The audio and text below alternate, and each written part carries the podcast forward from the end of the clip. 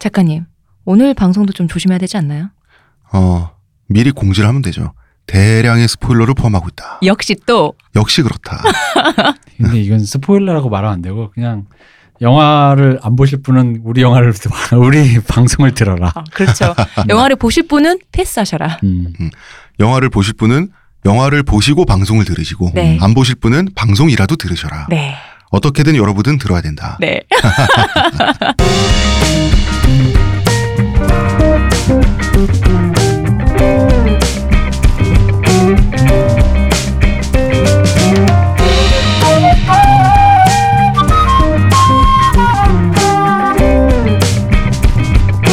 모든 교양은 남 얘기죠. 안 물어봐도 알려주는 남 얘기.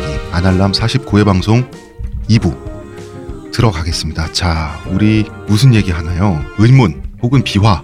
이 영화 이상합니다. 이 영화 저희가 오늘 이야기할 영화는 SF 영화죠. 컨택트입니다. 그런데 이 영화의 원제는 Arrival이에요.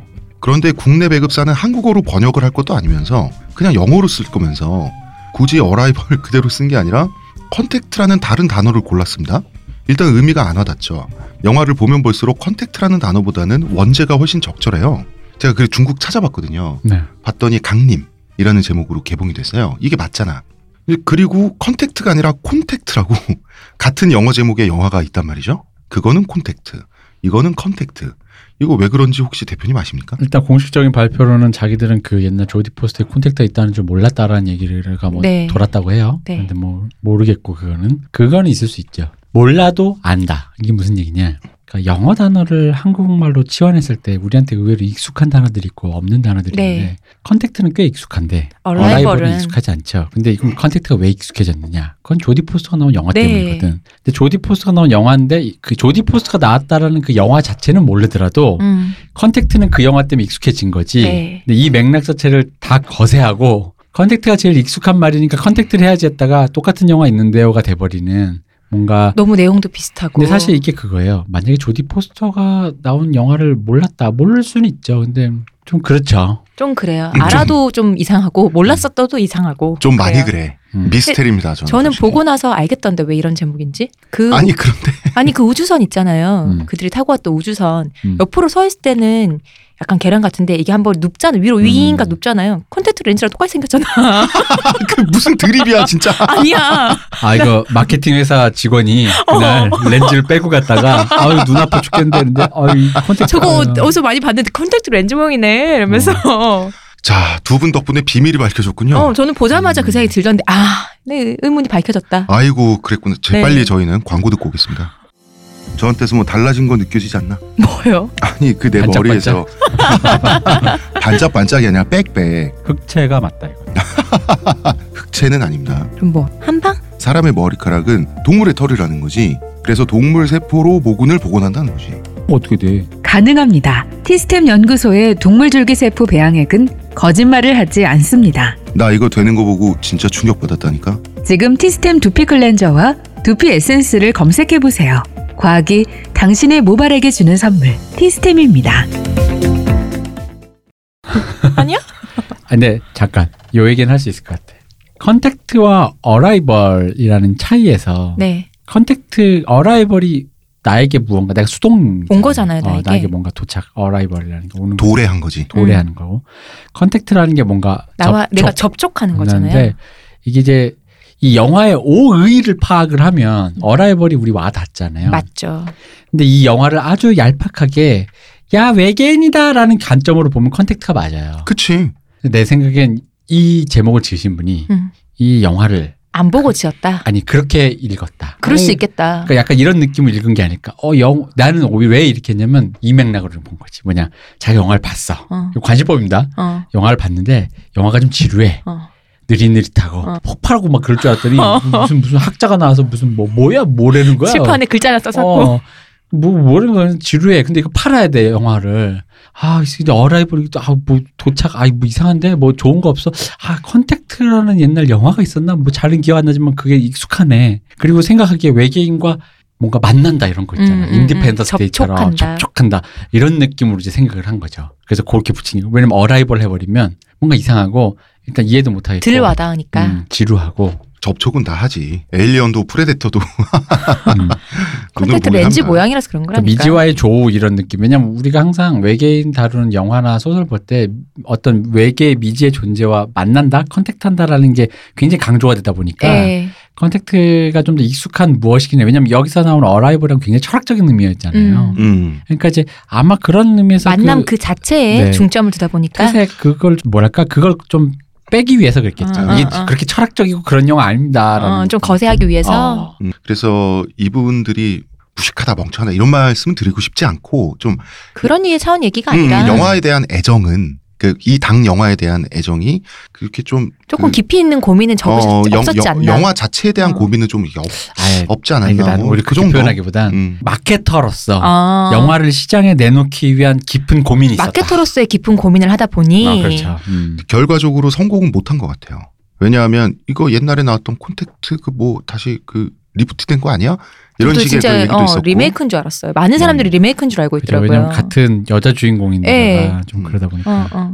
자 원제 Arrival 이 영화는 테드 창의 내 인생의 이야기라고 하는 SF 단편 소설을 원작으로 하고 당신 있습니다. 인생의 이야기. 사실 같은 얘기인데 그러니까 내를 발음 우리가 들으면 발음이 헷갈리시니까. 어 근데 실제로 책 우리나라에서 책 제목은 당신 인생의 이야기라고 돼 있고 네. 그 동명의 그 책에 수록돼 있는 단편은 또 너의 인생의 이야기라고 음, 돼 있어요. 음, 음. 네. 이분 참 자주 나오시네요. 그러게요. 네, 우리 그렇습니다. 음양주 선생님. 네. 네. 테드 창 우리 이분 이야기 했었죠. 네. 예. 어, 2016년 영화고요.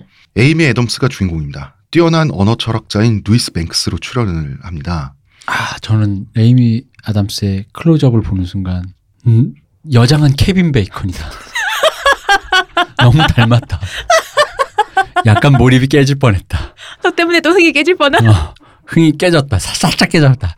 특히 케빈 베이컨이 중년 이후에 맡는 사악 무, 무뢰배스러운 역할들이 생각나면서 살짝 이 몰입이 깨질 뻔했다. 이 대표님은 날이 갈수록 점점 못돼지는 것 같아요. 저는 아직 아메리칸 허슬에서 에이미 아담스 남아 있었기 때문에 최근에 봐서 그걸. 그래서 아 근데 이 인중이 너무 똑같더라고요. 그 코하며. 그래요. 어 그러니까 어. 약간 이분이 이제 화장기 없이 되게 초췌하게 예, 나오다 보니까 이게 굉장히 뭐 아, 여성스럽고 민낯처럼 막, 나오니까. 어, 막 그렇게 하지 않잖아요. 학자니까 그러다 보니까 순간적으로 이렇게 머리가 확 될 때 중성적인 예. 느낌이 들다 보니까 어 이거 골상이 케빈 베이컨. 뭐 제가 오래된 사람이다 보니까 아무래도 저에게는 에이미 아담스보다는 먼저 인지된 골상이 케빈 베이컨이다 보니 그랬습니다. 비슷해. 비슷해 진짜. 진짜 닮았어. 저는 뭐 부정은 하지 않겠습니다. 아, 또나 때문에 또 흥 깨진 사람 또 여럿 있겠네. 자, 저희가 원작을 소개하고 그 다음에 영화를 소개할 이유는 딱히 없을 것 같아요. 네. 그래서 원작과 영화를 함께 이야기를 어, 이번 편에 할 텐데요. 먼저 얘기하면 저 영화 보고 나서 울었습니다. 이두 분도 눈물을 흘리셨다고. 네, 저도 울었어요. 나 세 번 봤는데 세 번 다 울었다. 저 아직 한 번 더 볼 예정입니다. 내가 두 근데 이게 알고 보니까 더 눈물 난다. 내가 얘기했잖아요. 너의 이름은에서 2차 찍었을 때 저 더 많이 울었다고 했잖아요. 그것처럼. 음. 근데 이 결이 다르잖아요. 너의 그쵸. 이름은 막 벅차 올라서 막 눈물이 나는데 이거는 파문이 점점 점점 커지면서 그러니까 눈물을 나게 하고 자꾸 생각나게 하고 내가 이 영화를 보면서 확실히 깨달았어. 너의 이름은 확실히 나의 트라우마에 기반한 눈물이 좀 더 컸어요. 음. 어떤 세월호라든가 네. 그런 류의 트라우마에 기반한 눈물의 함유량이 좀 더 많았다는데 음. 이거는 내가 어 그건 이제 벅차올랐다면 음.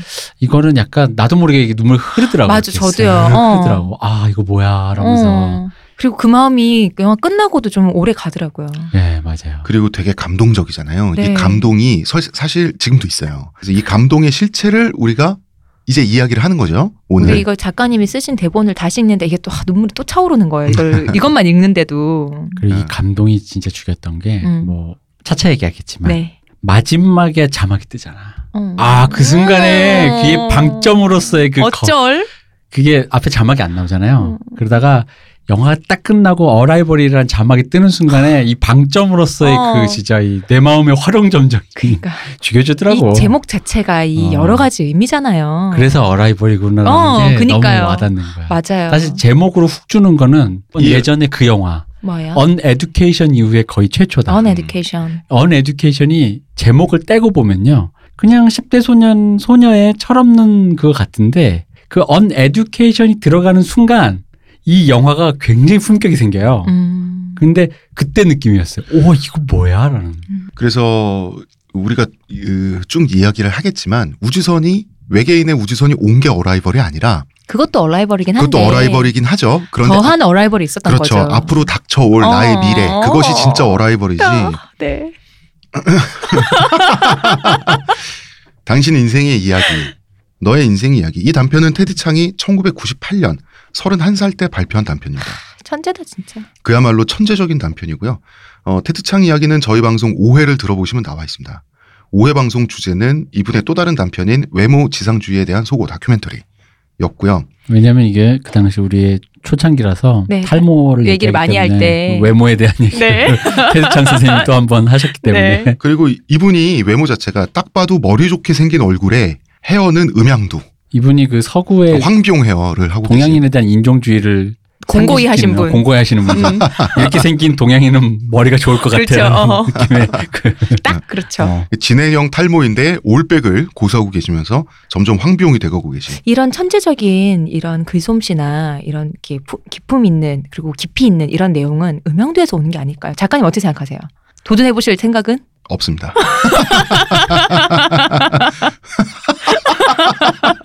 아, 주제에 맞게 살려고요.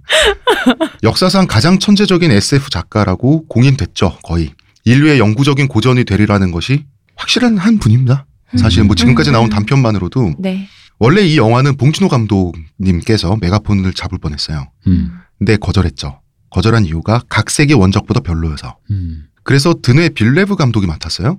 자, 드니 빌뇌브 감독님 잘 하셨습니까, 이 대표님? 어 잘했죠. 저는 사실 드니 빌뇌브 감독을 그러니까 제가 예전에 한 번 말했을 거예요. 드니 빌뇌브 감독 요걸 좀 더 보론하자면 드니 빌뇌브 감독은 전형적인 네. 영화학교 아카데미 출신의 연출가가 갖고 있는 logic대로 영화를 찍어요. 아카데믹하게 어. 찍는. 네. 이게 음. 뭐냐면 공식대로 그죠. 세련되게. 조금 달라. 그 공식대로라기보다 조금 달라. 뭐냐면 보세요. 영화학교는 예술 학교 중에서 굉장히 unique한 과 중에 하나예요. 왜냐면 일단 physical이 존재하지 않는 예술 학교예요. 음. 왜냐면 예, 예를 들어 피아노학과는 피아노에 대한 physical을 검증 받아야 대학을 들어가는 거예요. 음. 그렇죠. 손가락으로 치는 거니까. 그러니까 음, 음, 음. 미술도 마찬가지잖아요. 음, 음. 글도 마찬가지라는 거지. 문창과도. 글을 써야 될 거 아니야. 음. 근데 영화는 영화로 증명할 방법이 없어. 영화는 돈도 많이 들고 시간도 많이 드니까 고등학생이 뭐 단편 영화 찍으면 뭐 상 받아서 우연히 들어가는 경우는 있겠지만 보통은 안 그렇다는 드물죠. 거지. 그러니까 보통은 시나리오를 써본다든가 뭐 네. 콘티를 짜본다든가 그림을 그려본다 요 정도로 이제 어떤 테스트를 한다든가 아니면 시험 성적만 보고 애 똘똘하니까 와, 잘 찍겠네 그냥 이러고 뽑는 거라는 거지 음. 수능 성적 보고 네. 고3 고3인 학생 기준에서 검증해서 보여줄 게 없다. 그죠 외국도 마찬가지라는 거지 음. 근데 즉, 전 세계가 마찬가지. 영화라는 메커니즘 자체가 워낙 비싸고 시간이 많이 드는 방식을 추종하니까 그러다 보니까 문제가 뭐냐면 약간 이런 느낌을 말할 수 있어요. 메이커가 네. 평론가에게 키워져. 아. 음. 아, 아. 그러니까 보통은 줄리어들 간다. 메이커가 메이커에게 키워져요. 아. 바이올린 선생님이 바이올린 제자를 가르친다. 예. 근데 여기서 물론 그렇다고 해서 뭐, 어, 그럼 학교에 영화 감독님이나 시나리오 작가님이 와서 가르치는데 그건 어디냐? 아, 그건 맞지. 맞는데 그들이 쓰는 담론들이 어떻게 됐냐면은 영화라는 게 이제 그 근대 모더니티 시대부터 해 가지고 어떤 그 근대 시대 있잖아요. 우리가 알고 있는 그 60년대 왜 70년대 그 시대를 지나다 보니까 네. 인문학적 담론과 영화는 결합돼 있어요. 음. 그뭐 흔히 말하는 왜 컷과 컷을 붙였는데 그때 우리 옛날에 얘기했던 거 어, 어떤 장면 붙였더니 배고파하더라라는 어, 느껴지고 네. 어떤 장면 붙였더니 슬퍼하더라 어, 똑같은 어, 표정인데 어, 어. 근데 그거를 지금이야 인지심리학 쪽으로 풀 수 있겠지 근데 그때는 그거를 철학적인 걸 해결의 변증법 이런 식으로 풀었단 말이야 음. 인문학적 담론과 결합돼 있어요 근데 그러다 보니까 이것은 철학적이고 인문학적인 것 그 주로 평론가적이고 굉장히 그 인문학적 담론들이 굉장히 공고한 차원에서 이렇게 임- 영화의 어떤 언어들이 발달했단 말이죠. 네. 그렇게 하다 보니까 이분들의 이 이거에 굉장히 익숙하지. 왜냐면 같은 영화학교를 나왔다 해도 이거에 익숙하지 않은 사람도 많으니까. 이런 거네요. 비평의 언어로 네. 해설의 언어로 제작을 배운다. 그렇죠. 음. 그렇게 하는 게 맞겠죠. 근데 이제 그렇게 되다 보니까 근데 이거에 적응하지 않는 사람도 있어요. 그걸 적용하지 않는 사람인데 이- 그거에 완벽하게 내면화하시는 사람들도 있단 말이에요. 근데 음. 이제 전형적으로 그 학교에서 다니면서 그거에 전형적으로 내면화했으면 요런 느낌이 돼요. 음. 그래서 이게 영화 학교를 나와서 아카데미즘을 조금 공부하신 분들이라면 드네빌레브에 찍는 방식이 굉장히 낯이 익을 거예요. 음. 너무나도 기시감적, 심지어 자기들 머릿속에 나온 것만 같을 정도로 나- 느껴질 내가 거예요. 찍어도 저렇게 나올 것 같은. 어, 물론 음. 그 컬 클래스 차이는 있겠지만 예, 예. 그런 느낌으로 익숙한 logic이라는 거지 내 말은. 음, 다시 말해서 그 장면들이 음. 예측 가능한 장면들로 이루어져 있다. 그러니까 logical하고 굉장히 어. 거대 담론적인. 가만히 있어봐. 예측 가능은 좀 그렇고. 음. 음. 그러니까 logical하다는 거예요. 영화 언어에서 이미 검증된 logical함 음, 속에서 음, 음. 특히 거대 담론적인 의미를 다루는 경우가 많은 거예요. 그러니까 음. 뭐냐면 담, 뭐 이런 거 있잖아. 구원, 인류의 구원이라든가 어. 세계 뭐, 뭐 존재론적인 어. 우리 영화 뭐 보면 네. 평론가들이 막 어, 쓰는 어, 거 있잖아. 어. 그런 식의 근데 그런 거를 시각적으로 내러티브적으로 구현해내려고 하는 그런 로직에 강하다는 거지. 그러다 보니까 이분이 제가 그래서 이전작이 시큰둥했던 거예요. 이전작 어떤 거 있죠? 뭐 시카리오도 그렇고 그을린 사랑도 그렇고 에너미도 그렇고 왜냐하면 전형적으로 아카데미 출신 영화 연출자가 갖고 있는 전형적인 고민의 틀이에요. 음. 그러니까 거대 담론, 자기 존재. 에너미 음. 같은 경우는 그 도플갱어 만나는 건 네. 존재에 대한 이야기. 시카리오 같은 경우는 미이민자와 뭐 음, 무슨 음. 뭐 그런 국적과 네. 신자유주의 세계 어쩌쩌 뭐 이런 거란 말이죠. 아 시카리오가요? 네. 그거 이미 그 시카리오란 멕시코 도시에 가서 그 나쁜 마약하는 놈 그놈 그 그거 잡아오는 그 얘기잖아요. 아 예 신자유주의 말씀하셔가지고. 아, 그러니까 그런 식으로 굳이 평론자 음. 언어로 얘기하자면 신자유주의 시대에 뭐 마약과 뭐, 음, 뭐 음, 각지 구- 국경과 뭐 이런 거 있잖아.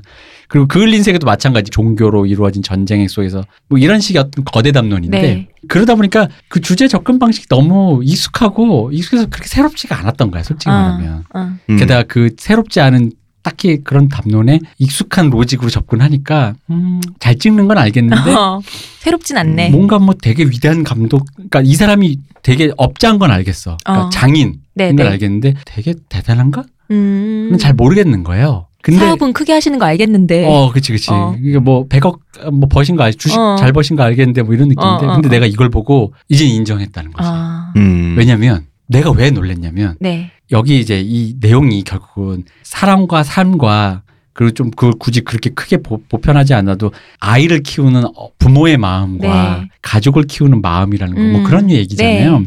소소한 어떤 사랑에 대한 네. 얘기인데 아까 방금 말한 아카데믹을 출, 출신의 거대 담론에 익숙한 사람들은요. 필동님도 마찬가지일 거야. 우리 같은 애들은 인문학 공부했던 애들은 그거를 약간 우습게 봐. 생활투는 우습게 본다. 어, 맞아. 생활투는 우습게 보는 어. 거야. 그게 나한테는 별로 와닿지 않는 하찮은 거야. 음. 그래서 가족주의 이런 영화나 소설 나고 징글징글한 엄마에 대한 무슨 드라마 나오면 우리 왜 일단 어 오글거리 안-. 어, 뭐 어. 그런 주제에 다가가기도 싫은 어. 거야.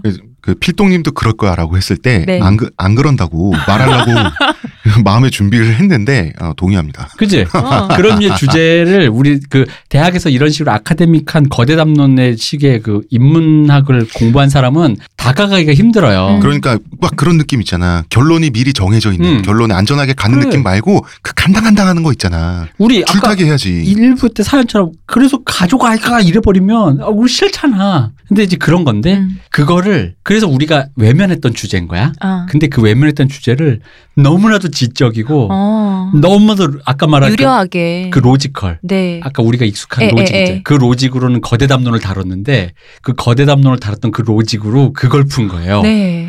그러다 보니까 내가 어 익숙한 logic이야. 그래서 난 이 사람이 찍는 방식을 알겠어. 어. 음, 가는데 이 마지막에 도달하는 그 주제와 결론이 전혀 예상 못한. 파문 이거 뭐야? 어. 왜냐면 우리는 전혀 이쪽은 내 마음속에 뭘 던진 거야? 어, 왜냐면 왜 저기 일일 연속극이거든 어. 우리한테는 근데 그거를 가져가 버린 거니까 감동적인 거지 근데 나는 음. 내가 그래서 오만했다고 느낀 거예요 음. 뭐냐면은 이걸 분명히 우리처럼 막 공부했네 하고 까대는 사람 말고 네. 일반인은 충분히 이미 알고 있었던 건데 나만 모르고 있었던 거구나라는 생각을 했던 거야 왜냐면 우리 알파칸 작가님이 네. 친구한테 물었대 그 친구는 일반 셀러리맨인 네. 거예요 친구한테 너 자식이 저렇게 나이 중에 나이 들어서 죽고 죽거나 그래도 또 애 낳을 거야 그랬더니 아니 뭐 사는 게 그런 거지 하면서 그렇게 되게 당연스럽게 받아들여. 근데 나는 이게 진짜 굉장히 가슴 명징한 건데 음.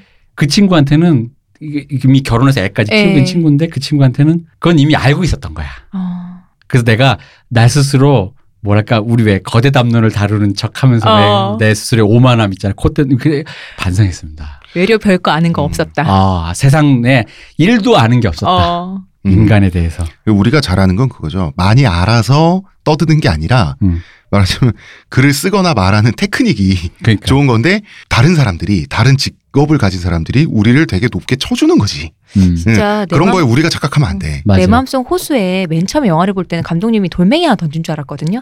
근데 그 마지막에 그 우주선이 내 마음속으로 던져지는 느낌이었어요. 맞아요. 그, 진짜. 그 돌이 계속 밑으로 내려와. 음. 알고 보니 그 돌이 그 우주선만큼 큰 거였어. 그래서 음. 그런 생각이지. 물론 이렇게 두 가지로 얘기했어요. 하나는 일일 연속국에 이렇게 엄청난 의미가 있는 줄 몰랐고 일일 연속국 만드는 놈들아 좀 다 잘 만들어봐라. 뭐 이런 생각. 그 대표님이 말씀하신 그 클래스, 음. 그 클래스는 사실은 이거 이건 인정해야죠. 그러니까 참 나는 좋았던 게 이것이 바로 훌륭한 원작과 훌륭한 각색이다. 그러니까 원작에 짓눌려서 원작을 어떻게 해보겠다도 아니고 맞아요. 어 또 그런 용기 혼자 튀지도 않고. 어, 용기 있는 각색과 그럼에도 불구하고 그 원, 이게 각색을 해서 전혀 다른 방향으로 살짝 이게 내용을 틀었는데 네. 원작의 의미를 완벽하게 이해하기 때문에 오히려 틀 수밖에 아. 없었어. 영화의 한계와 글로서의 한계 사이에서의 그 매체 간의 차이를 정확하게 파악하다 보니 그래서 나는 방향을 틀어서 오히려 원작을 훼손, 원작의 깊은 뜻을 훼손하지 않는 음. 방법으로 각색을 하는 그 음. 방향들. 보통은 설정을 훼손하지 않겠다 그래서 의미를 잃어버린 경우가 많은데 음. 왜냐면 양태만 양태를 그대로 살리려고 그러거든. 음. 예를 들면 이거예요. 여기는 이제 우리 그때 저기 뭐야 필동님이 늘 테드창 하면서 얘기했던 거. 이분은 이제 하드 SF다 보니까 네. 과학 원리나 이런 거에 대해서 많이 설명해 준단 말이에요. 예, 소설에서 예. 보면. 근데 그게 영화로 치면요 되게 지루해. 왜냐면 말밖에 없거든. 음. 대사, 어. 글밖에 없는 거거든. 줄줄줄. 근데 영화라는 건 우리 그때 얘기했죠. 예술이라는 거는 봐서 하는 게 짱인데 음. 봐서 알게 해야 되는데 이건 무슨 둘이 나와 물리학자랑 언어학자 나가지고 거죠? 어 인강을 하면 어. 이 영화 어쩔 거야라는 거지. 그것도 영화가 뭐 예를 들어 16부작이면 모르겠는데 그렇지. 뭐한그 끼케 2시간 남짓 된 영화에서 언제 인강하고 앉아 있어. 음. 그럼 이제 그들이 인강을 해서까지 이 물리학적이고 뭔가 언어학적인 로지컬을 굳이 알아야만이 다가갈 수 있는 그 깊은 네. 이 이야기의 내면의 코어는 뭔가 결국 그거를 본 거죠. 음. 이 감독은. 맞습니다. 원작이 워낙 마스터피스이기 때문에 네. 그 원작을 어떻게 하겠다는 게 아니라 최선을 다해서 영상화로 약간 비틀어서 그렇죠. 뭐 하겠다라고 하는 거고 그래서 이제 달라지는 부분들이 있는 거예요. 영화는 소설과 같이 주인공의 이제 회상 회상이라고 하죠 지금은 처음은 회상처럼 보이죠. 예. 영태 네. 소설 예. 안본 사람한테는. 깜짝 놀랐어. 어. 자, 저희도 회상이라고 하죠. 음. 회상과 현실을 번갈아가면서 보여주는데요. 영화에서는 주인공의 아이가 10대 때 불치병에 걸려서 죽고요. 소설에서는 25살 때 국립공원에서 등반을 하다가 사고로 죽는 걸로 나와요. 네. 아마 영화에서는 반전을 위해 10대로 설정했을 건데 그렇죠. 왜냐하면 그 여주인공의 나이대가 모호해야 음. 되거든. 나이 때도 뭐 해야 되고 10대 여자애가 죽는다는 것이 비주얼적으로 충격적이죠. 더. 음. 음. 더 강하죠. 자, 지구에 갑자기 우주선이 나타납니다. 뭐 없어. 그냥 있는 거예요. 와서 있어. 두둥. 어. 소설에서는 채경이라고 번역이 돼 있는데요. 우주선이잖아요. 영화에서는 원작에서는 거울이에요. 음. 거울이 나타난 거예요. 밑도 끝도 없이 그냥 나타난 건데 말 그대로 강림이죠. 영화에서는 영상으로 잘 표현을 하기 위해서 진짜 이게 의문스럽고 생뚱맞은 게 그냥 와서 있는 거잖아. 그래서 우주선 디자인을 공룡알처럼 해놨어요.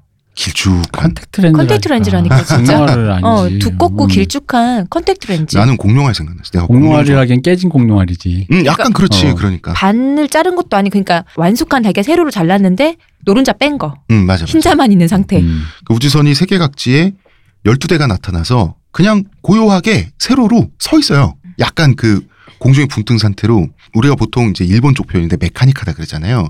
막 기계적인 느낌 만 음. 어 그런 느낌이 전혀 없어요. 전혀 없고 우주선 같은 느낌이 안 나죠? 어 그러니까 뭐 삐빅거리는 스크린 버튼 무기 막 이런 거 안 보이잖아. 광선 나올 것 같은 그런 대포 같은 거 없고 그냥 매끈하면서 고대 신전 같죠. 마치 어 영화 포스터에도 이런 그 디자인이 나오는데 이 불가사의함, 의문스러움 이런 것들이 이제 잘 표현돼서 좋았고요. 그리고 이제 언어학자로서 잘 살고 있는 주인공에게 군인이 나타납니다. 그래서 언어학자인 주인공이 대체 외계인이 원하는 게 뭔지 그들의 언어를 번역하기 위해서 출동하는 거죠. 네. 근데 소설에서는 그냥 끌려가요. 음. 근데 영화에서는 학자의 야심이 있다 보니까 좀 적극적인 걸로 나온다. 어, 외계인의 언어를 나도 보고 싶잖아. 내가 언어학자인데. 그래서 우주선이 굉장히 크죠. 그리고 그 안에 가면 물리적 법칙이 뒤바뀌어요. 음. 그러니까 우리가 알고 있는 물리적 규칙 이상의 것이 있다는 거를 이런 식으로 처음부터 보여줘요. 네. 나중에 생각해 보면. 어. 그리고 미니멀해서 좋았어요. 왠지 그 이집트 피라미드 내부 같은 거. 음. 예, 그런 아 이거 뭐지 하는 느낌이 끝없이 강조되는. 근데 그 미니멀함이 그 시각적 양식뿐만 아니라 음, 내러티브의 서사적 양식이라든가 연출하는 방식까지 다 이렇게 재현이 돼 있어요. 맞아요. 이거는 이제 뭐 모르겠어요. 이게 뭐 이걸 고민하신 분이 계신지 모르겠지만 아마 예민하신 분들 느끼실 거예요. 최근에 나오는 특히나 헐리우드 쪽이 네.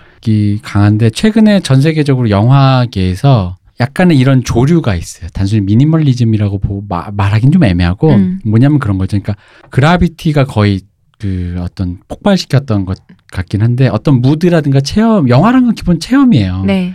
예, 하다못해 유주얼 서스펙트의 그 전륜발이가 범인이다도 체험이라고. 내 간접 인식이- 체험이라고 어, 하니까. 인식이 뒤집바뀌어지는 그걸 체험하게 해주는 건데 그 체험이라는 기준에서 옛날에는 말이 많았단 말이에요.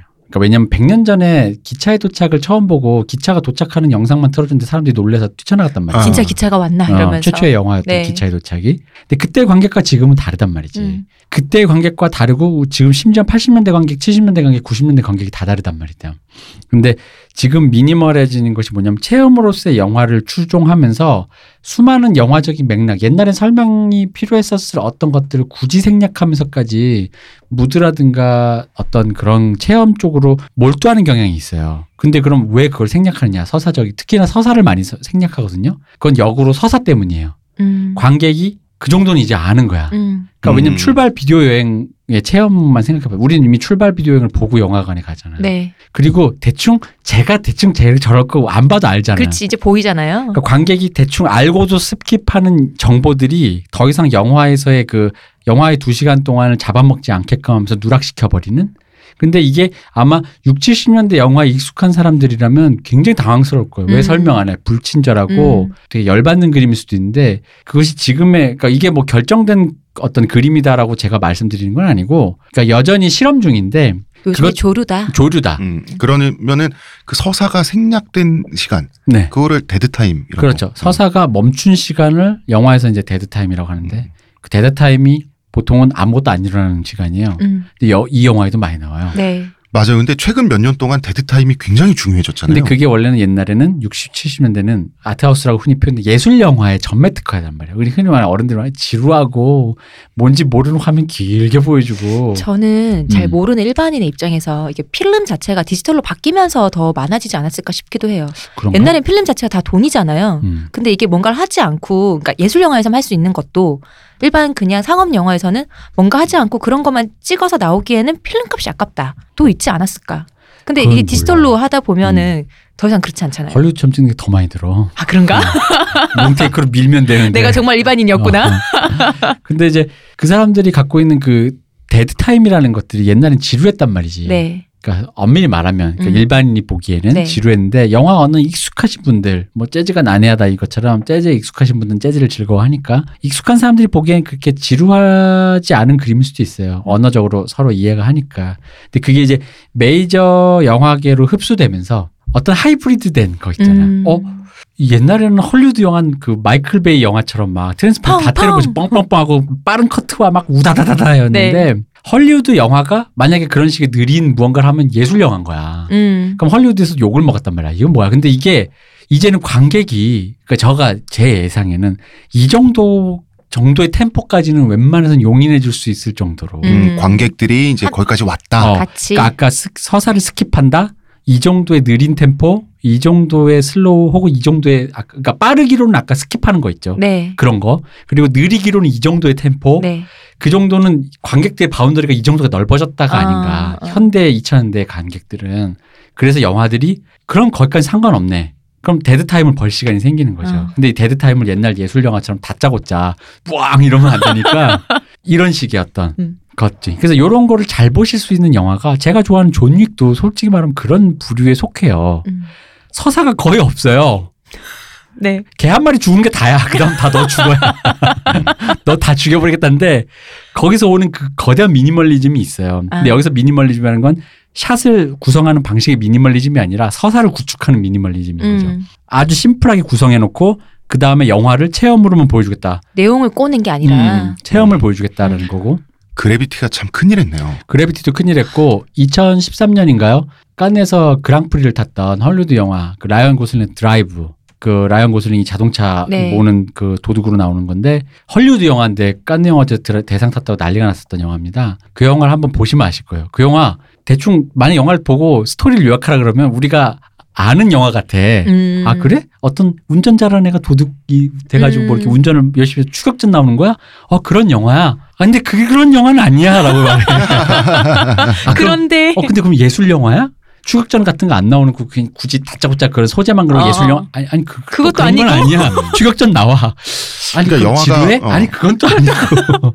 영화가 한참 서사의 밀도로 갔다가 그죠. 이제 다시 풀어지고 있는 건가요? 그렇죠. 그러니까 간접 음. 체험으로. 그렇죠. 옛날에 예를 들어 아주 극단적으로 그 유주얼 서스펙트 같이 네. 그 옛날엔 서사에 몰두했죠. 그게 이제 뭐 근데 그게 너무 과해지면 그때 우리 옛날에 얘기했던 문학의 시녀처럼 너무 음. 얘기만 하는 거야. 음, 음, 음. 얘기 위주. 그래서 그래서 설명에 설명에 설명. 예를 들면 우리 이런 얘기했어요. 그래서 그 왜 그게 가장 극단으로 갔던 게 음. 반전의 반전의 재반전. 어, 그것도 있고 설명 설명. 예를 들어 여기서 에이미 아담스가 젊은 비교적 젊은 언어학자로서 교수님인데 네. 한국에서도 그냥 할 수 있겠지. 예를 들어 여성이면 한 김혜수 씨 정도 네. 되는 분이. 근데 한국에서 그렇게 하려면 설명의 설명을 필요하니까 설명의 설명을 위해서 시나리오를 만드는 사람들이 아직까지 설명을 해달라고 얘기하니까 그럼 뭐가 되겠어요? 해적화의 제일죠. 이 여자가 얼마나 뛰어난 언어학자인지를 보여줘야 돼. 앞에 서사가 쭉 나오는 그럼 이 여자가 거지. 어릴 때 퀴즈쇼에서 그렇지. 언어 퀴즈에서 1등하는 장면이 한번 회상으로 나올 거야.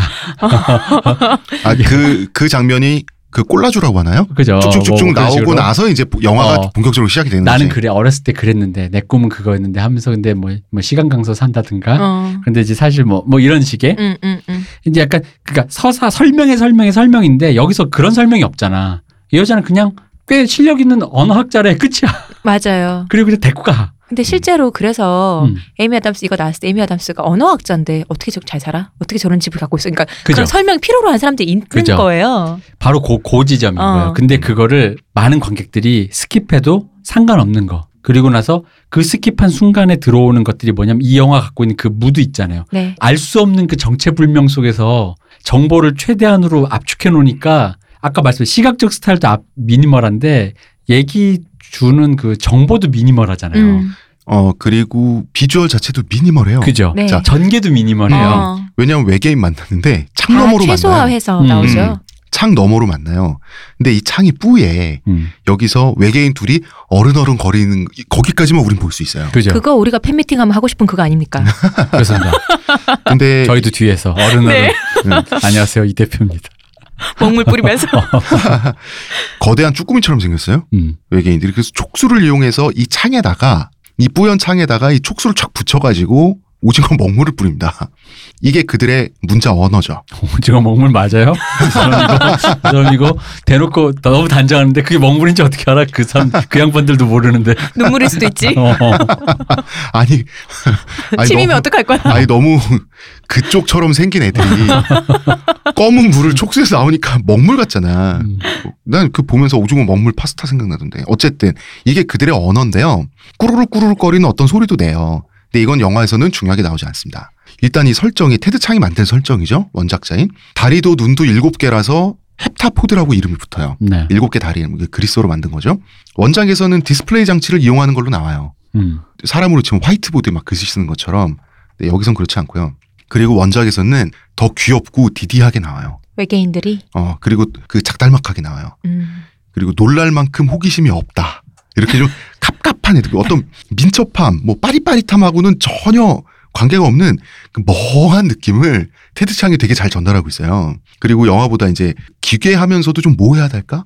그 다리는 끝없이 이렇게 휘- 움직이는데 머리 쪽은 미동도 없는 거야. 그래서 마치 그 호버크래프트 같은 음. 탈 것이 움직이는 묘한 느낌? 이런 어떤 의문스러움 같은 게 이제 글로 잘 표현이 됐고, 이거를 영화에서는 뿌연 창으로 표현한 거죠. 심슨 가족에게 영향을 받지 않았나.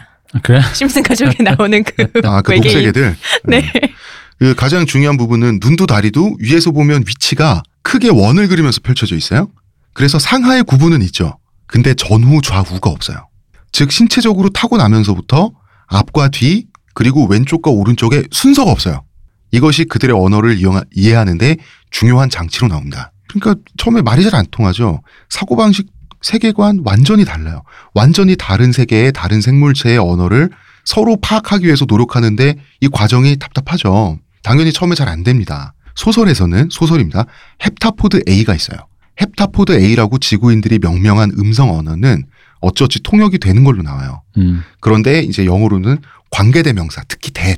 음. 이 that절이 끔찍하게 많이 들어가는 문장이 계속 끝도 없이 줄줄줄 늘어지는 걸로 나오죠. 음. 그런데 번역하기 힘든데 번역은 된다. 음. 요 정도. 문제는 문자 언어로 명명된 헵타포드 B. 언어에 대한 인간의 사고방식으로는 도무지 접근이 안 된다는 거죠, 이게. 소설에서나 영화에서나 이 문자 언어를 어쨌든 보면서 연구를 하는 거예요, 주인공은. 그러면서 주인공은 자기도 모르게 딸의 인생, 그러니까 딸과의 기억이죠. 이것을 계속해서 떠올리게 되는 겁니다. 이게 어찌된 일이지? 광고 듣고 와서 이야기 나누겠습니다. 하루의 건강을 위해 자 아로니아 농축액을 물에 섞어 마시는 것도 귀찮다고 그런 당신을 위한 평산네이처의 새로운 야심작 하루니아 하루에 한 포 알약으로 섭취하는 아로니아 농축액입니다. 이제 건강과 함께 간편함도 챙기세요. 국내 최대 함량, 최다 판매를 자랑하는 평산네이처가 만들었습니다. 전 편한 게 제일 좋아요 하루니아 이 문자 언어는 영화에서 잘 그려졌는데 핵심 포인트는 동시에 스프레이를 분사하듯이 원형으로 동시에 그려져요. 촥 하고. 촥 하고. 그래서 쓰여지는 게 아니라 우리는 그래서 나는 너를 사랑한다라고 하면 나부터 시작해서 다에서 끝나잖아. 이 언어는 동시에 나에서 다까지가 쓱 하고 나타나요. 야, 인간 언어의 문장처럼 순서대로 안 쓰여져요. 꼬리를 물고 있는 용처럼 음, 쓱 이렇게. 어, 원형으로. 네. 이런 문자를 쓰는 헵타포드들은 사고방식도 다르고 수학과 물리학 체계도 달라요. 그러니까 나는 너를 사랑한다라고 말할 때 일정한 시간의 흐름이 필요하죠. 옆으로 우리 쓰려면 또 나부터 쓰고 이렇게 쭉 써야 되니까 시간도 필요한데. 네. 어, 그리고 말할 때도 나는 너를 사랑한다고 말할 때 한 2초 정도의 시간이 걸리잖아요. 네. 그러면 시작하는 지점이 있고 끝나는 지점이 있는데 헵타포드는 그렇지가 않은 거예요. 즉 이 외계인들이 문장을 쓰는 시점에 이미 시간의 흐름은 정해져 있어요. 이 사람들에게 아 죄송합니다. 이, 이 분들이라고 할까요? 이 외계인들에게 네, 이분들에게 시간은 공간처럼 눈앞에 있는 그대로 펼쳐진 거예요. 다시 말해서 문자를 통해서 이미 시간의 전후를 알고 있어요. 원작에서는 이것이 그들의 신체 구조에 기인한 사고방식의 결과가 아닌가라고 나와요. 음. 왼쪽도 오른쪽도 없고 음, 음. 우리는 다 그 신체에 갇혀서 정신이 발달하잖아. 전후 좌우가 없다 보니 모든 것이 동시성을 지니게 되는 거예요. 음. 음, 이거 그야말로 음양도 많이 할 수 있는 어떤 생각이 아닌가 싶기도 진짜 너무 하고. 천재적이잖아. 예. 이게 정말 음가양이잖아요. 진짜 음. 하- 뭐 음가양이 이어져 있고 하나로 연결돼 있고 그야말로 태국무늬 같은 어. 느낌 아닌가요? 그렇습니다. 근데 이게 원작에서는 기가 막히게 설명이 돼 있고요. 영화에서는 기가 막히게 잘 생략됐어요. 음. 이게 결국 주인공의 남편이 되는 그 물리학자 남자 나오잖아요. 이 사람의 설명으로 이게 진행이 되는데 빛의 굴절로 설명합니다. 왜 우리가 물가에 놀러 가서 물 안에 손을 이렇게 딱 넣잖아요. 네. 그러면은 팔이 쭉 뻗는 게 아니라 실제와 다르게 이상하게 꺾여서 보이죠. 네. 네. 이게 빛의 굴절 때문이잖아. 음. 그러니까 빛은 이렇게 하늘에서 내려오다가 수면을 만나면 물을 만나면 꺾어져서 그 강바닥에 닿는단 말이죠. 네. 인간의 사고로는 이거 이거요. 빛이 출발해서 자 출발했어요. 와 오다가 물을 만났어요. 물을 만나면 빛이 물 때문에 굴절하죠. 굴절해서 강바닥까지 이른다. 이것이 하나의 순서로 돼 있고 과정으로 돼 있고 인과관계로 돼 있죠. 원인과 결과관계 그렇잖아요. 태양이 있기 때문에 빛이 출발을 하고 다 원인과 네. 결과 인과관계로 돼 있단 말이에요. 음. 헵타포드의 사고로는 이거예요. 빛이 출발해서 강바닥에 이르는 최단 시간은 정해져 있다. 출발한 시점에서 끝은 정해져 있고 그 개념 안에서 물의 존재와 거기에 빛이 굴절하는 과정은 이미 포함돼 있어요. 음. 즉 시작과 끝은 하나고 그 사이의 과정 역시 모두 하나다. 이거 뭡니까? 이거 스피노자 얘기잖아.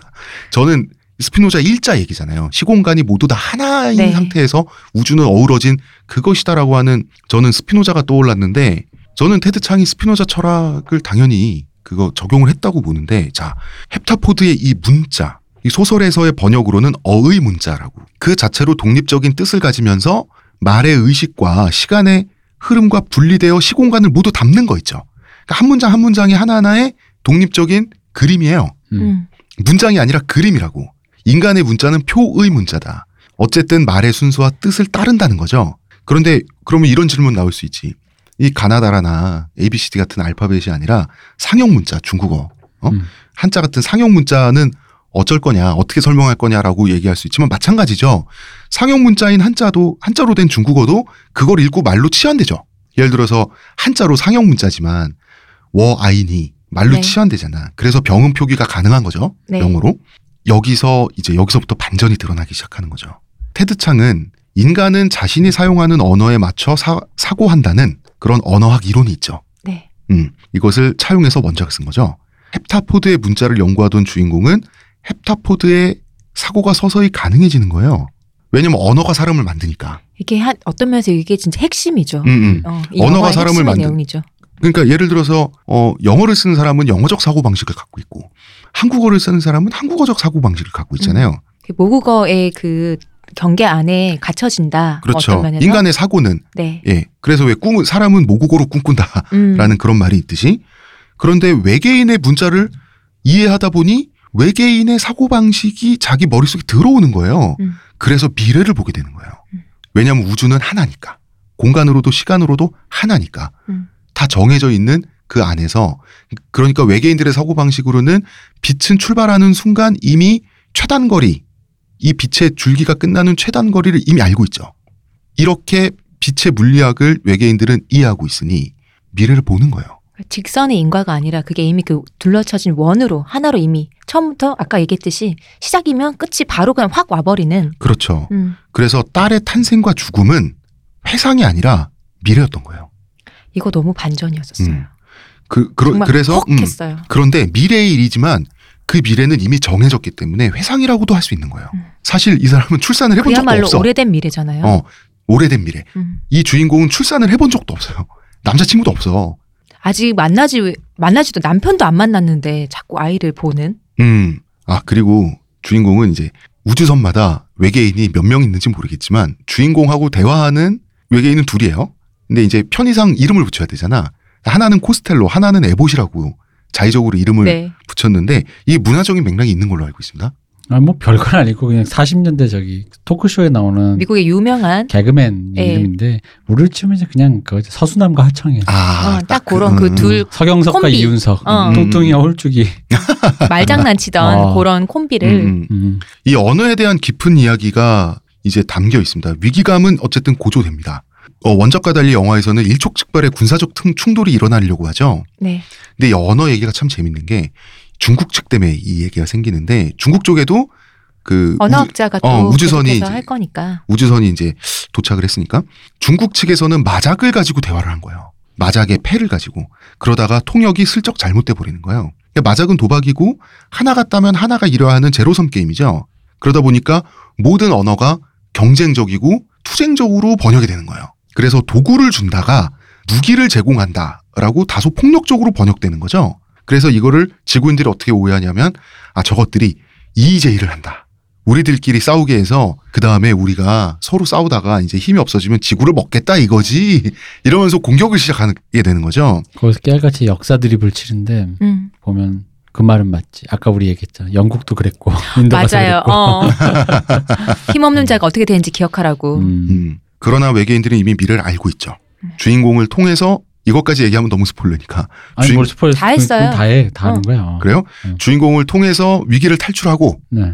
유유히 사라지는데 그 주인공이 속한 그룹이 담당하는 콘택트 렌즈 네. 공룡알이 폭탄 한 방 맞아요. 그 둘 중에 이제 그 에봇이 코스텔로와 에봇 중에 에봇이 이 쭈꾸미 초벌구이가 된다. 저는 그거 신기했어요. 둘이 너무 똑같은데 어떻게 알아봤을까? 에봇이 없었다는 거 어떻게 알았지? 이후에 주인공은 코스텔로와 대화합니다. 에봇의 안부를 묻죠. 여기서 그 코스텔로가 이게 다시 오징어 먹물을 쫙 뿌립니다. 이 문장이 에봇은 죽음의 과정에. 데스 프로세스라 그러죠. 음. 네. 예. 여기서 죽음은 이미 정해진 그럴 것이었던 죽음인 거죠. 이 음. 죽음에 대한 외계인들의 태도가 굉장히 품위 있는 느낌으로 그려져요. 어찌 생각하면 이제 이걸 다 보고 나서 이 내용을 알고 나서 생각하면은 에봇도 자기가 여기 왔을 때 죽을 거란 걸 이미 다 알고 있었단 얘기잖아요. 그렇겠죠. 음. 헤타포드어로 사고를 하니까 그건 당연히 일어날 일이기 때문에 오는 음. 것인 거죠. 음, 근데 이 외계인들 무슨 쿨몽둥이 맞아가지고 쿨병 걸렸어. 음. 까짓 거뭐 죽는 거 뭐. 쿨병 걸렸어 애들이. 따뜻하네 이러면서 어, 야 우리 아빠는 지구에서 돌아가셨거든. 어. 지구 애들 뜨끈한 폭탄 한 방 맞아가지고 내가 한번 아유 찜질하다 죽네. 음. 그런 느낌이야 애들. 소설과 영화 모두에서 디디하고 처음에 답답함으로 그려진 이 헵타포드들이 바로 이 영화의 에봇은 죽음의 과정이라고 하는 이 대사 있잖아요. 대사를 직접 치진 않았지만 외계인이 네. 여기서 굉장히 사색적인 모습으로 철학자적인 모습으로 음. 이렇게 확 이게 좀 커져요. 음. 이, 부- 이 느낌이 굉장히 좋더라고요. 외계인들은 결국 일종의 거래를 위해서 온 거죠. 지구인들에게 문자를 가르쳐 주고 미래를 볼 수 있게 해주고 대략 3천년 후에 도움을 받겠다는 거예요. 음. 음. 왜냐하면 이, 이 사람들은 외계인들은 미래를 보니까 그때쯤에 큰 위기를 겪을 거를 이미 알고 있었던 거죠. 근데 지구인들을 도와줄 수 있- 있기 때문에 음. 그런데 이제 어 우리가 문자를 가르쳐 주면 비교적 가까운 데에서 좀 그때쯤 돼서 도와줄 사람들이 이제 지구인인 것도 알고 있었고 음. 이걸 문자를 가르쳐 주면 미래를 알고 같은 미래를 사고를 하니까 쿨해지고 그래서 예, 죽는 것쯤이야. 풀몽둥이를 선물해 주겠다. 언어를 선물한 게 아니라. 풀몽둥이지. 음. 저는 소설을 보면서 이 어떻게 해서 문자를 통해서 미래를 볼 수 있게 되는가 음. 이걸 논리적으로 어, 어떻게든 설명을 해야 되잖아요. 네. 이것을 그 빛의 굴절로 설명 기가 막히더라고요, 진짜. 그리고 저는 중간중간에 그 이제 군인이 언어학자인 루이스한테 나를 이해시켜라. 너가 가려면 했을 때 너무 간단하게 가르쳐 주잖아요. 너무 간단하게 내가 봐도 아, 하게 설명을 해 주잖아요. 어, 대단하다, 이거를. 아까 대표님 얘기했듯이 이거를 말로 풀면 막 언쟁하고 그러면 진짜 인강이 될 텐데 음. 그러지 않고 문장 하나로 끝내버리잖아요. 그걸 그렇죠. 설명하면서 아, 대단하다 했어요. 그래서 외계인들은 떠나요. 외계인들은 떠났고 다 됐어요, 이제. 음.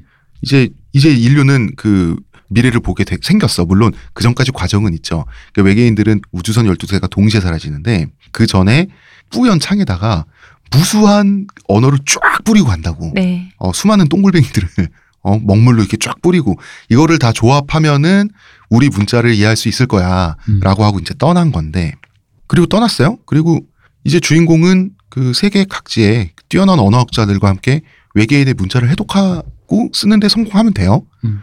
이제 문제는 이 주인공 개인의 문제가 남죠.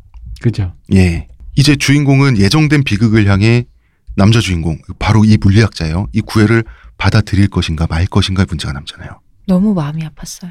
왜? 나도 저런 생각, 저런 선택을 할 수 있을까? 나는 다 알고 있는데. 그리고 전 그런 생각도 했어요. 그러니까 자기는 이미 알았잖아요. 나는 음. 이제 헵타포드를 언어를 익혔으니까 다 알고 있는데 그렇다면 근데 아이라는 것은 남편과 함께 내가 키우는 내 자식이잖아요. 남편에게 사실 알려줬어야 되는 게 아니라는 중간에 생각. 남편이 그러니까- 떠난 이유가 그러니까 그거잖아요. 관해서. 저는 아예 처음부터라는 거죠. 이게 처음부터. 어, 주, 그 주인공의 입장에서는 자, 두 가지가 양가적이에요. 소설에서나 원, 그 영화에서나 영화에서나. 하나는 정해진 미래이므로 도래할 미래일 음. 것이므로 나는 거기로 정해진 곳으로 간다. 빛하고 똑같아요. 음. 그죠? 음, 빛은 음, 음. 출발하면서 이미 결과를 알죠. 네. 알고 출, 굴절될 결과를 그 인생에 있어서의 굴절. 딸을 낳고 딸을 사랑하지만 그 딸을 그 슬프게 잃어버린다 라고 하는 그, 그 굴절을 알고 출발한다. 빛처럼. 음. 외계인들이 이해하는 그 빛처럼. 음, 음. 그거는 이제 외계인의 문자를 헵타포드 B를 어느 정도 이해한 여주인공은 그럴 수 있는데 이 남주인공, 이 남편 될 사람, 이 사람의 입장에서는 결국 배신감을 느끼고 그걸 알면서도 음. 나를 받아들였냐라고 하는 어 그러면서 이제 그렇게 그 부부가 나중에 갈라지는 걸로 나오는데 그러니까 처음부터 그에게도 선택지를 줬어야 되지 않나라는 거죠. 근데 그런 생각을 했어요. 저는. 네. 이게 감동적인 게 이미 오래된 미래잖아. 음. 내가 본 미래 속에서 음. 이미 딸을 사랑해. 응, 응. 그러니까 그것도 알겠다니까. 내가 사랑해서 그런 건 알겠는데 어쨌든 그도 사랑하는 그의 음. 딸이잖아. 네, 그 선택지를 준다는 것 자체가 그러니까 그거 자체 말이 안 되는 선, 게- 아니 선형적인 사고가 아, 아니라고 아, 내 말은. 음, 그 외계인적인 사고가 아닌 거지. 어, 음, 왜냐면은 맞아요, 그거는. 선택지를 주는 거 아니야. 이 모든 스- 그 여기서 포함되는 게 하나 슬픔과 절망과 행복과 그 모든 것이 다 포함된 사- 삶이잖아요. 지구인적인 사고를 하기 때문에. 그 모든 것이 이미 예정돼 있는 거예요. 그러니까 그 모든 것이 예정돼 있고 그 모든 것 이게 뭐 기독교적인 사고관에서는 뭐 신의 역사하심인 거죠. 아, 왜, 왜 나만 왜 뭐 희생자가 되고 왜 하느님이 없어라고 한다는 그 모든 건 신의 역사하십니다. 그 깊은 뜻이 있다라고 하는 건데 그 모든 그 과정 속에서 있는 거. 그러니까 사실 근데 이제 그 과정 자체를 어떻게 뭐랄까 전 우주적으로 내 몸으로 받아들이는 사람 입장에서는 못 받아들이는 사람은 음. 그 방금 말씀하셨듯이 억울하고 속였고 자기 왜냐면 그, 사, 그 사람도 자기 딸이 너무나 그렇게 된다는 예쁘고 게 그런데 어. 왜 헤어졌겠어? 자기 딸을 그러면 솔직히 어떤 사람은 물론 그 애가 죽는다는 걸 알았으면 끝까지 그 애를 죽기 전까지 더 아, 아낄 수 있겠지만 어. 그걸 보고 싶지 않은 사람도 있거든요. 그럼요. 너무 사랑해서 어. 너무 사랑해서 그치, 그걸 당연히. 정말 떠나고 싶은 사람도 음. 있었을 거야. 그래서 그 아버지가 떠났을 거란. 거지. 난 재밌는 생각은 했지. 어떤 생각요? 그 애가 왜 아빠와 엄마의 토크쇼 그림을 썼는데 그 그림에 그런 얘기가 있어요. 그러니까 자기가 없잖아. 어. 한나가 없잖아. 어, 어. 근데 이 애가 그 여자의 딸이잖아요. 그리고 그 여자는 이미 헵타포드어에 대한 어떤 language, universal language라는 아예 바이블을 내신 분이잖아. 그렇죠. 그리고 중간에 그 여자애가 I hate you라고 하는데 어. 난 그게 물론 아기가 투정하는 I hate you로 들리지만 혹시 이 애가 엄마처럼 그 언어를 받아들인 상태에서 얘도 그 능력이 생긴 건 아닐까라는 생각도 든 거야. 어, 음. 알고 있으면서 어, I hate you. 근데 어릴 때는 I hate you였지만 나중에는 걔도 받아들이는 느낌 있잖아. 그 그림 속에 내가 없지만 엄마 아빠는이라는 느낌으로도 보이는 거지. 음. 그, 그, 그러니까 되게 약간 전율이 오는 거야, 약간. 그게 마지막엔 그 애도 받아들였다는 느낌 있잖아. 이 어떤 거대한 선형의 사고 방식에서 내가 죽는 걸 알았을 때 나는 엄마가 나를 계획한 거니까 이- 제 입장에서는 음. I hate you일 수 있는데 내가 그 그림이 없다는 이유는 엄마 아빠 그럼에도 불구하고 당신 둘이 사랑하는 모습으로 있었으면 좋겠다라는 그 애의 바람 같은 거 그래서 약간 하나 이 영화가 약간 그런 식으로 중의적으로 돼 있다 보니까 생각을 하다 보면 어, 생각을 하다 보면 그런 중의적 여러 개가 왜냐면 굳이 I hate you를 물론 애가 수정하기 위해서 엄마한테 I hate you 할 수도 있지만 그거를 커가는 과정으로 생각했거든요. 아직 병이 걸린 음. 걸 알기 전에 아니, 왜 그게 일차적인 이제 어, 그러니까 그 어릴 때는 당연히 거고. 엄마가 너무 좋고 엄마 최고예요 하다가 이제 청소년이 그치? 되면서 왜 음. 이제 청소년병에 걸려서 그치, 그치, 어, 그, 어, 그치, 이제 딱수 그런 있지. 거 근데 이제 그게 약간 의미적으로 그리고 음. 왜 한나가 왜 그 그림에서 한나는 없을까? 그리고 왜 엄마 아빠에 대한 얘기 아빠는 왜 떠났을까 그런 조합들을 해보다 보면 이건 모두가 엄마가 그거를 다 알고 있었다 해서부터 시작된 비극인데 음. 그 비극에서 그것을 이해하고 받아들일 수 있는 사람과 받아들이지 못하는 사람 간의 어쩔 수 없는 이별 음. 근데 그조차도 받아들일 수밖에 없고 음. 근데 딸조차도 그 죽음 앞에서 어떤 사람이었을까를 한번 약간 싸- 뭐랄까 이게 spin-off로 생각해 보자면 음, 음, 음. 왠지 그렇게도 읽혀질 수 있다라는 느낌이 좀 있었던 거죠. 음. 그리고 우리가 저번에 스피노자 특집을 할 때 스피노자의 그러니까 인간의 의지는 착각이다. 음. 자유 의지는 착각인데 한편으로 인간은 자유로워야 된대. 음. 그러니까 우리가 이 모순을 설명하기 위해서 굉장히 노력을 좀 했었잖아요. 네. 그런데 이 스피노자 한편으로는 이런 거죠. 다 다가올 미래다. 다 정해진 거란다 얘들아. 이게 우주적으로는 있어요. 음. 시공간적으로는 음. 있고 그 다음에 그거를 하나의 개인으로서 너의 의지를 하나하나 실천해 나가는 차원의 자유는 또 다른 거지. 음. 그게 이 영화에서 좀 더 그 명시적으로 이미지적으로 드러나는 게 있어요. 그 느낌이. 그죠. 근데 이 감동을 나의 감동을 깬 얄팍한 작가의 전화가 걸려왔었지. 아 그래 뭔가요? 한나가 음. 거기서 그 얘기 하잖아. 이게 거꾸로 해도 한나고 어. 한나라고 너의 의- 문자 자 의- 어, 이름 어. 자체가 의미가 있는 문자라고 해서 거꾸로 해도 이효리 바로 해도 이효리 나도 그 얘기 했다가 어. 아니죠. 아니에요? 뭐라 했는지 알아? 뭐요? 우병우 얘기를 하더군요. 그래서 어떻게 하실 건가요? 당신의 아들은 우병우로 태어나서 비선 실세와. 전국의 농단이 되는 어, 그런 사이코패스가 되어갑니다. 기억이 나지 않습니다. 저는 사랑합니다. 우리 애를 만들까? 네. 어, 이름은 병우라고 난 진짜. 그래서 더 오히려 처음엔 감상이 파괴했다가 한 번 더 느꼈어. 뭘요? 처음에 그 파괴되는 그 기분이 음. 바로 그 떠난 물리학자의 마음이라니까. 음. 음. 네, 우병우라. 근데 내 그러니까. 자식이라면 사랑할 수밖에 없을 것 같아요. 음. 음. 제가 감동적인. 그럼요. 아니 그 내 자식은 사랑스럽지. 그러니까 어, 영- 그러니까 음. 난 요- 여기서 그 거대한 그걸 느꼈다니까. 거대한 게 이거죠. 어. 너가 나에게 고통도 주고 죽음으로써 슬픔도 주겠지만 이미 이미 미래 속에서 오지 않은 미래 속에서 하지만 정해진 미래 속에서 같이 껴안고 웃고 서로 싸우기도 했잖아. 그러니까 너여야만 하는 거지. 음. 너여야만 한다. 그게 너무 감동적인 거야. 음. 다 병우야. 음. 거꾸로 해도 우병우. 그만해. 이거잖아요. 감동 파괴. 얄팍한 작가님 따로 좀 만나주면 안 되겠네요. 그 저번에 네. 지금 우리 이 방송 녹음하기 전에 각자 이제 그이 어라이벌 영화를 보고 감상을 한 줄 요약을 저희가 했었을 때 전 대표님 말이 굉장히 와닿더라고요. 대표님이 딱 한 줄 요약을 한 게 너를 만나고 싶다. 음. 내가 이미 널 알고 있고 그렇지만 이제 살아있는 상태에서 너를 만나고 싶다라고 하는 게 되게 와닿았어요. 난 저는 아직도 잘 모르겠어요. 뭐. 만약에 이럴 수 있다면 음. 나는 그 나는 그런 선택을 할 수 있을까라는 고민이 영화를 보고 나서부터 들고 지금도 사실 그런 생각이 들어요. 그런데 이제 시온님이 그런 선택을 못 하겠다. 그건 그거인 거죠. 그러면 이- 이제 지구는 어, 파괴되고 아니 그건 3천 아니지. 년 후에 어, 거기도 파괴되고 그럴 수 있죠. 아니죠. 뭐 그냥 작은 거 하나가 이제 바뀌는 건데 아니 그런데- 숫자포도를 배울 수가 없잖아. 음, 그런데 이 주인공은 그런 선택을 할 수가 있는 거죠. 음, 주인공의 입장에서. 아직 쿨몽둥이를 안 맞아. 더 때려주세요. 그 이거를 자 여기까지 음란 음란해지기 전에 난 좀 무슨 생각을 하는 거야 대체? 이해는 했어. 나한테 그래요.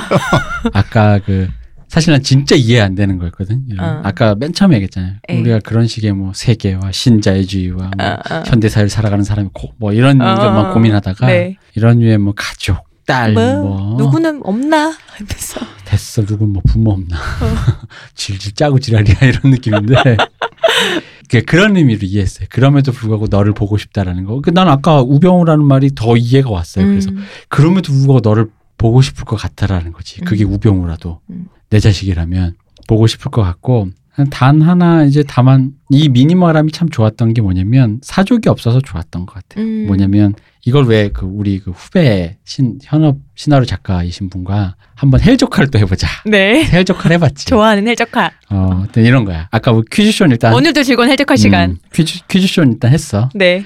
여기 일단 시어머니가 등장합니다. 손녀 잡아먹은 손녀 지- 딸내미 잡아먹은 년이라고. 내 아들 인생 망치냐. 어, 내 아들 인생 망치고 손녀 잡아먹은. 아 여기서 손주여야 더 어, 헬족하지. 손, 손, 손주. 손주를 음. 잡아먹은. 삼대 독자. 내 아들 인생도 망치고 손녀까지 잡아먹은 이 못돼 처먹은 야 하면서 이제 그 시어머니가 일단 네가 어 거지. 외국어 언- 외계인 언어도 알면 돈 좀 번다고 네가 어 그리고 그 비행기 있잖아 그 콘택트 렌즈 네. 그거 막 긁어가지고 아들 낳게 해주세요 아들 낳게 해주세요 뭐 대학 가게 해주세요 대학 가게 해주세요 가루 내서 아, 가루 내서 그 물에 타서 마셔야지. 어, 먹어야지 어, 그럼. 그리고 이 가장 좀 약간 어 했던 얘기가 거기서 보면 왜 선생님 지금 뉴스를 봐셔, 보셔야 될 것 같은데 했던 에, 학생 있잖아요. 에. 그게 보통 시나리오에서 보면 학생 1, 학생 2로 돼 있을 거라는 거죠. 음. 즉 무슨 얘기냐면 성별 자체가 불분명했을 건데 네. 거기서 보면 여학생이에요. 네. 그 얘기를 하더라고. 어, 그래서 이거는 기획자고 PD고 작가고 간에 모든 그 여자고 남자고 간에 한국에서는 대부분 남자로 읽는다고 그거를 학생 1로 해놓았으면 음. 음, 여학생으로 읽으려면 굳이 여학생이라고 아. 돼야죠. 근데 그 여학생이 선생님 TV 좀 보셔야 될 것 같아요라고 말하는 게 자기는 되게 놀라웠대. 음. 그렇게 해놨다는 게 그래서 거기도 시나리오에서는 학생 1로 돼 있을 텐데. 그쵸 아마도 음. 그래서 어어 자기도 그냥 자기도 모르게 이거 이 말을 한 건 남자입니다 남자인데 자기도 모르게 아 그렇겠네라는 생각을 했다라고 하더라고 요 음. 근데 나도 그랬거든요 우리도 그냥 지나간 행인일 행인이 남자라고 뭐, 생각하지. 학생이 학생이라고 그냥 시나리오상에 써버리면은 그렇지 남자라고 생각해 버리거든 보통 선생님 뭐 이러지 어떤 여자 학생이 그렇게 얘기하지 않았을 것 같은데 그래서 어 그게 좀 신선했어요 아 그럴 수 있겠나 그리고 역시나 딸내미 잡아먹은 시어머니 등장이 내 아들 제일 인생 재밌었다 망친 년. 니 년이 다 알면서. 음. 그 헵타포드 언어 연구하는 그 연구지 있잖아. 네. 뭐 그걸로 맞겠지. 근데 뭐 그것조차도 시어머니를 이해하는 순간이 왔겠죠 다. 찢으면서 불태우며. 이 선형적 순간 속에서 시어머니가 또 그 자기 아들을 생각했던 마음까지 다 이해하면서 보살이야, 뭐야? 그 이게 좀 보살되는 거잖아. 이게 세상의 모든 걸 용서하고 이해하고 심지어 받아들이는 그 사람의 마음인데 근데 약간 난 그건 좀 있어. 이건 얄팍한 작가가 제시한 의문인데 네. 왠지 이게 동양적인 선형적 사고에 대한 서양인의 약간 로망이 들어가 있는 것 같다는 생각이 들어서 오리엔탈리즘이지 어, 않나. 약간 들어서 테드 창이 바나나가 아닌가. 그러니까? 왜냐면 본인이 중국인인데 이 사람 사실 사고 과정 사고 체계는 이미 아, 미국 외국인인 거야. 네. 백인인 거야 어, 그냥. 어. 중국의 어떤 그런 동양적인 어떤 사고, 하는. 어, 사고 이렇게 하는 그런 식으로 약간 그렇게 자기가 그렇게 생각하게 하는 어. 그런 게 아니었나. 음양드로. 어, 아, 약간 그- 그런 느낌. 아 저는 저는 그렇게 생각하지 않습니다. 그런 느낌은 저는 안 들었고 음. 이 영화 속에서 이제 어떤 그 언어를 설명하는 과정이나 이런 음. 게 사실 오리엔탈리즘 원작 속에서 오리엔탈리즘으로 읽힐 수 있는 부분이거나 어떤 의도가 의심된다는 부분은 사실 어떻게 보면 전혀 없어요. 전혀 아, 없고 난 오리엔탈리즘을 읽힌다가 아니라 이 사람의 사고 체계 그러니까 뭔지 이제 얘기하냐면 자기한테 익숙하지 않은 거를 사람들이 바라보면서 그거를 로망을 꿈꾸는 건 있는데 아. 내가 봤을 땐 테드 창의 세계관이 자기가 원래 동양인으로서 익숙한 사고방식을 구현했다기보단 서양인으로서 이미. 자기가 약간 바라보는 저쪽 세계를 어. 모델링한 것이다라는 얘기인 거죠. 그게 어, 무슨 어. 오리엔탈리즘이야. 아 그러니까 대표님 말씀은 의도적 모델링이 아니라 음. 그 무의식적 차원에서도 가능한 그러니까 로- 자기 로직이 세- 일단 백인 쪽이 아니었나 나는 그 생각을 어, 한 거죠. 그러니까 어, 어. 왜냐하면 이 제- 얘기 자체가 선형적 사고에 이게 선 그러니까 직선적 사고관에 익숙한 사람들에게 굉장히 쉽게 와닿는 얘기잖아요. 즉 직선적 사고관에 익숙한 사람이 선형적 사고에 대해서 이렇게 다가갔을 때 어, 갖는 그 마음. 음, 그 마음을 설명해 준 건데 네. 그랬을 때 어, 어, 어. 약간 그런 아니, 생각이 아니었나라는 거지. 테드 창은 어 그러니까 인종만 동양인이지 사실. 그러니까 이 사람 그 캐나다인가요? 미국인가? 하여튼 음. 이 사람은 그냥 북미에서 처음부터 태어난 사람이에요. 그러니까 일세계 약간 음, 음. 사계관에서 주- 뭐 그걸 오리엔탈리즘 뭐 백인의 세계관으로 본 음. 동양인 코스프레한다 이 얘기가 아니라 음, 음, 음. 그러니까- 아니 이게 청취자들이 오해할 수가 있으니까. 어, 그러니까 그 얘기는 아닙니다. 그냥 그러니까 왜냐하면 사람들이 자꾸 이 얘기를 하면 왜 그분이 동양인이라는 것 때문에 동양적 선형 세계관에서 유추해낸 그 세계 뭐 미- 백인들의 그 어떤 세계관에 던진 파문 같은 어. 식으로 이 소설이 어, 어, 그게 정말 그- 읽혀버리는데 가장 하찮은 어, 비평이잖아. 하찮게 묘사한단 말이지. 그러니까 그가 SF 세계는 주류의 백인들이 많은데 이 백인 뭐 1세기 사람들이 많은데 거기에 동양인이 나와서 파문을 일으켰다. 그렇죠. 새로운 그렇게, 음. 패러다임으로. 근데 그거가 아니라 동양적인 그렇게 사고로. 오해하면 안 되죠. 어, 그러니까 그렇게 오해하지 말자고 음. 내가 보기엔 오히려 이 사람도 평범한 1세기 백인적 로직에서 어떤 자기가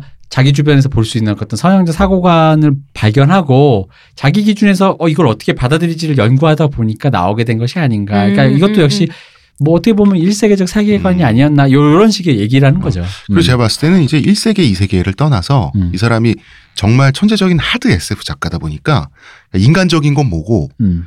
아예 지구와 환경이 다르고 신체적 조건도 전혀 다른 그 비인간적인 건 뭘까? 음. 여기서부터 이 사람이 스케일이 굉장히 크게 접근을 했다. 그죠? 예. 그랬을 때 인간이 겪는 그 희노애라 예, 그거를 감정까지도 얘기를 해버리는 어, 거지. 그러니까 이게 인간과 비인간의 어떤 전혀 다른 사고 체계의 어떤 충돌에 관한 얘기인데 음. 그거를 대표님이 말씀하셨듯이 잘못 읽으면 어, 서양적인 것에 대한 어떤 음, 어, 동양인의 어, 일갈 뭐 이런 거 어, 있잖아. 그, 그런 굉장히 비평이 유치해지는 서양인이 거지. 가진 동양에 대한 그런 향, 뭐 이렇게 로망. 로망일 수도 있고 어. 혹은 서양인들의 그 단선한 세, 단순한 세계관에 일가를 봤냐, 하신 이것들아 봤냐 이것도 동양인의 어떤 음양두의 어. 일갈이다 뭐 이런 건데 음양파 그건 아니고 음. 태극권을 던져주마. 그러니까 왜냐면 이 얘기 자체가 그거잖아요. 그러니까 우리가 이 우리의 세계관으로 보면 그 슬픔이잖아. 사실 애가 음. 죽는 거 알고 슬픈데 그 왜 에봇이 얘기, 에봇과 코스텔로 얘기한 건 데스 프로세스라고 얘기하는 것처럼 그 슬픔과 고통과 희노애락을 넘어선 그 다음이 있는 그 거잖아요. 자체도 이미 다 프로세스로 음. 어. 가는 거니까. 그 다음을 넘 우리는 아직 모르는 어떤 걔들이 프로세스라고 말하는 어떤 단계가 있겠지. 감정적으로 이미 받아들이는. 음. 근데 여기서 솔직히 에이미 아담스 주인공 여자는 루이스는 사실 슬픔을 느끼지 않잖아요. 받아들여서 지금 거의 에보카 코스텔로급의 어떤 그 어, 체계에 도달했잖아. 맞아요. 근데 이걸 우리 아직 우리 같은 하찮은 일반인이 보기에는 눈물이. 저 저 애미 딸내미 잡아먹으려고 슬프지도 않나. 근데 이분에게 대표님 거는 딸면 딸내미 자꾸 아까부터 딸내미 3대 독자 3대 독자.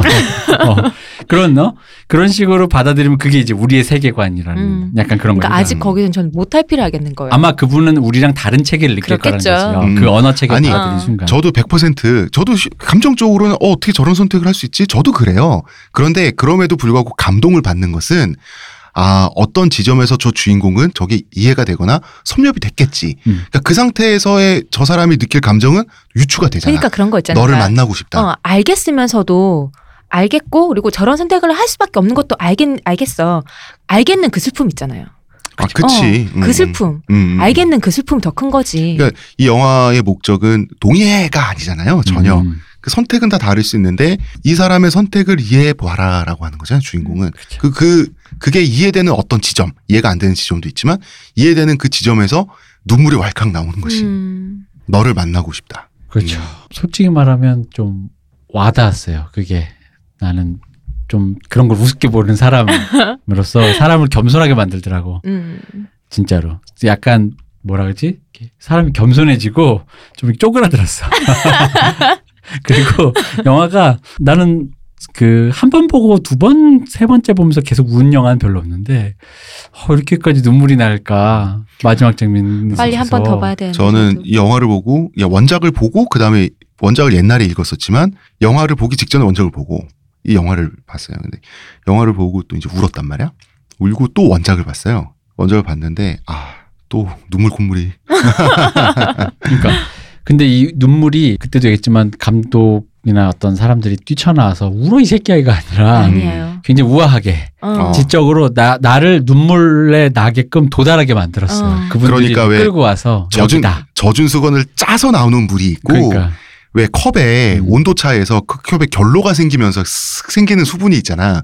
그 정도 차이 느낌. 그러니까 나를 눈물 나게 거기로 이끌고 간 느낌이 좀 있었어요. 아 여기다라는 기분이 좀 있었고. 그러니까 물가루 끌고 간 소 같은 느낌이랄까. 음, 맞아요. 목마르면 여기서 물을 마시면 된단다. 그 소가 이러는 나, 나 아리수 먹고 싶네. 안 돼, 겐지스가 물 먹어. 어. 똥 만나는 소고기일까요? 소고기 만나는 똥일까요? 아이고. 자. 이게 저- 영화 음, 진짜 너무 파문이라 지금 얘기하면서도 계속 아, 마음이 아파요. 음. 음. 근데 마지막에 특히 그 여자가 마지막에 자기 딸의 미래를 계속 보게 되잖아요. 음. 그 근데 거기서 그 딸을 찍은 게 너무 잘 찍었어. 그, 그 장화를 신고 뛰어가는 음. 그 장화의 뒷모습이라든가 그- 그런 사실 영상미란 말은 우습거든요. 영화 하는 사람들은 영상미란 말을 싫어해요. 음. 왜냐하면 영상미라는 건 없어요. 왜냐하면 미라는 건 영화에서는 영화의 타임라인 속에서 맥락상으로 존재하는 아름다움이지 음. 그림 자체가 이뻐서 아름다움 그럼 뭐 스티커시지 그건. 어, 그거는 음. 그리고 그렇게 음. 느껴지지도 않아. 왜냐면 어, 타임라인의 지배 속에서 예쁘다고 느껴지질 잘 않아요. 어. 맥락상으로 아름다움인 거지. 어. 그런 의미에서의 아름다움. 음. 그 맥락 속에서의 그 영상미라는 거. 어. 여기서 말하는 건 그 진짜 그런 의미인 거죠. 음. 뭐 스티커스로 사진이 화면이 예뻐서 영상미라는 거 되게 허접한 말입니다. 어, 그리고 아장아장 되면서 가는 그 장화발을 그 주인공의 시선으로 이렇게 음. 이렇게 추적해 가잖아요. 그죠. 어. 되게 아련하게. 음. 아, 아, 그게 멋있었어. 그리고 마지막 대사가 우리 애기 가질까라는 그 대사가 어. 마지막 대사거든요.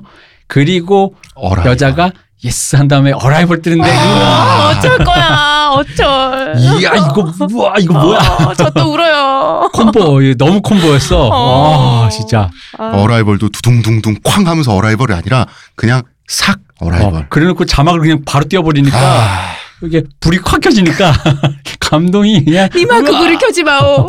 저는 그 야, 보면서 이미 어라이벌 딱 뜨기 전까지도 흑흑 울고 있었거든. 음. 어라이벌 보는 순간 에이 광광 울었다. 그거 한 번 더 해줘. 광광 울었다. 아 진짜 좋았어 네, 진짜 좋았어요. 사실 저는 진짜로 드네 빌레브의 기대를 안 했는데 인정 근데 난 그 생각도 했지 이분이 67년생인가 그런데 나이가 꽤 있어요 네. 아 이분이 이렇게까지 오래 걸리는구나 어.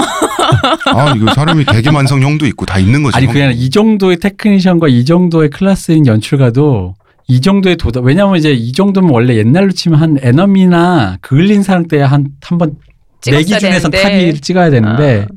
이걸 보고 야 역시 이게 오래 걸리는구나 이게 역시 좀 걸리는 세계다 아, 그런 생각이 들었습니다 음. 이 정도 클래스에 도달하기까지가 음, 음. 구력이란 게 네, 영화 얘기는 여기까지 하겠습니다. 네. 네. 이제 그 내일 3부에서 저희가 보다 깊은 이야기를 하게 될 건데요. 우리가 다른 것도 아닌 그 이름도 휘황찬란한 어, 통섭의 인문학이란 걸 내가 하게 저희가 됐습니다. 이걸 기획하게 된 이유는 단 하나입니다. 어라이벌을 영화 얘기를 하려다가 어, 어라이벌을 보고 이 감동의 실체인데 그 SF는 언어학 어쩌고저쩌고 물리학 어쩌고저쩌고 나오는데 마침 언어학이 주류잖아요. 네. 근데 마침 우리 댓글에 아직도 우리에게 천황을 쓴다며 벽을 느끼신다는 분이 계셔서 그분에게 언어학에 대한 얘기를 하면서 결국은 테드 창이 얼마나 우아하게 이 얘기를 했는가까지 도달하기 위한 본격 밑밥이었다. 인- 어, 본격 인문학적 음. 통섭의 얘기. 네. 어, 테드 창을 경유해 언어학을 경유해 천원과 이랑을 그 경유해서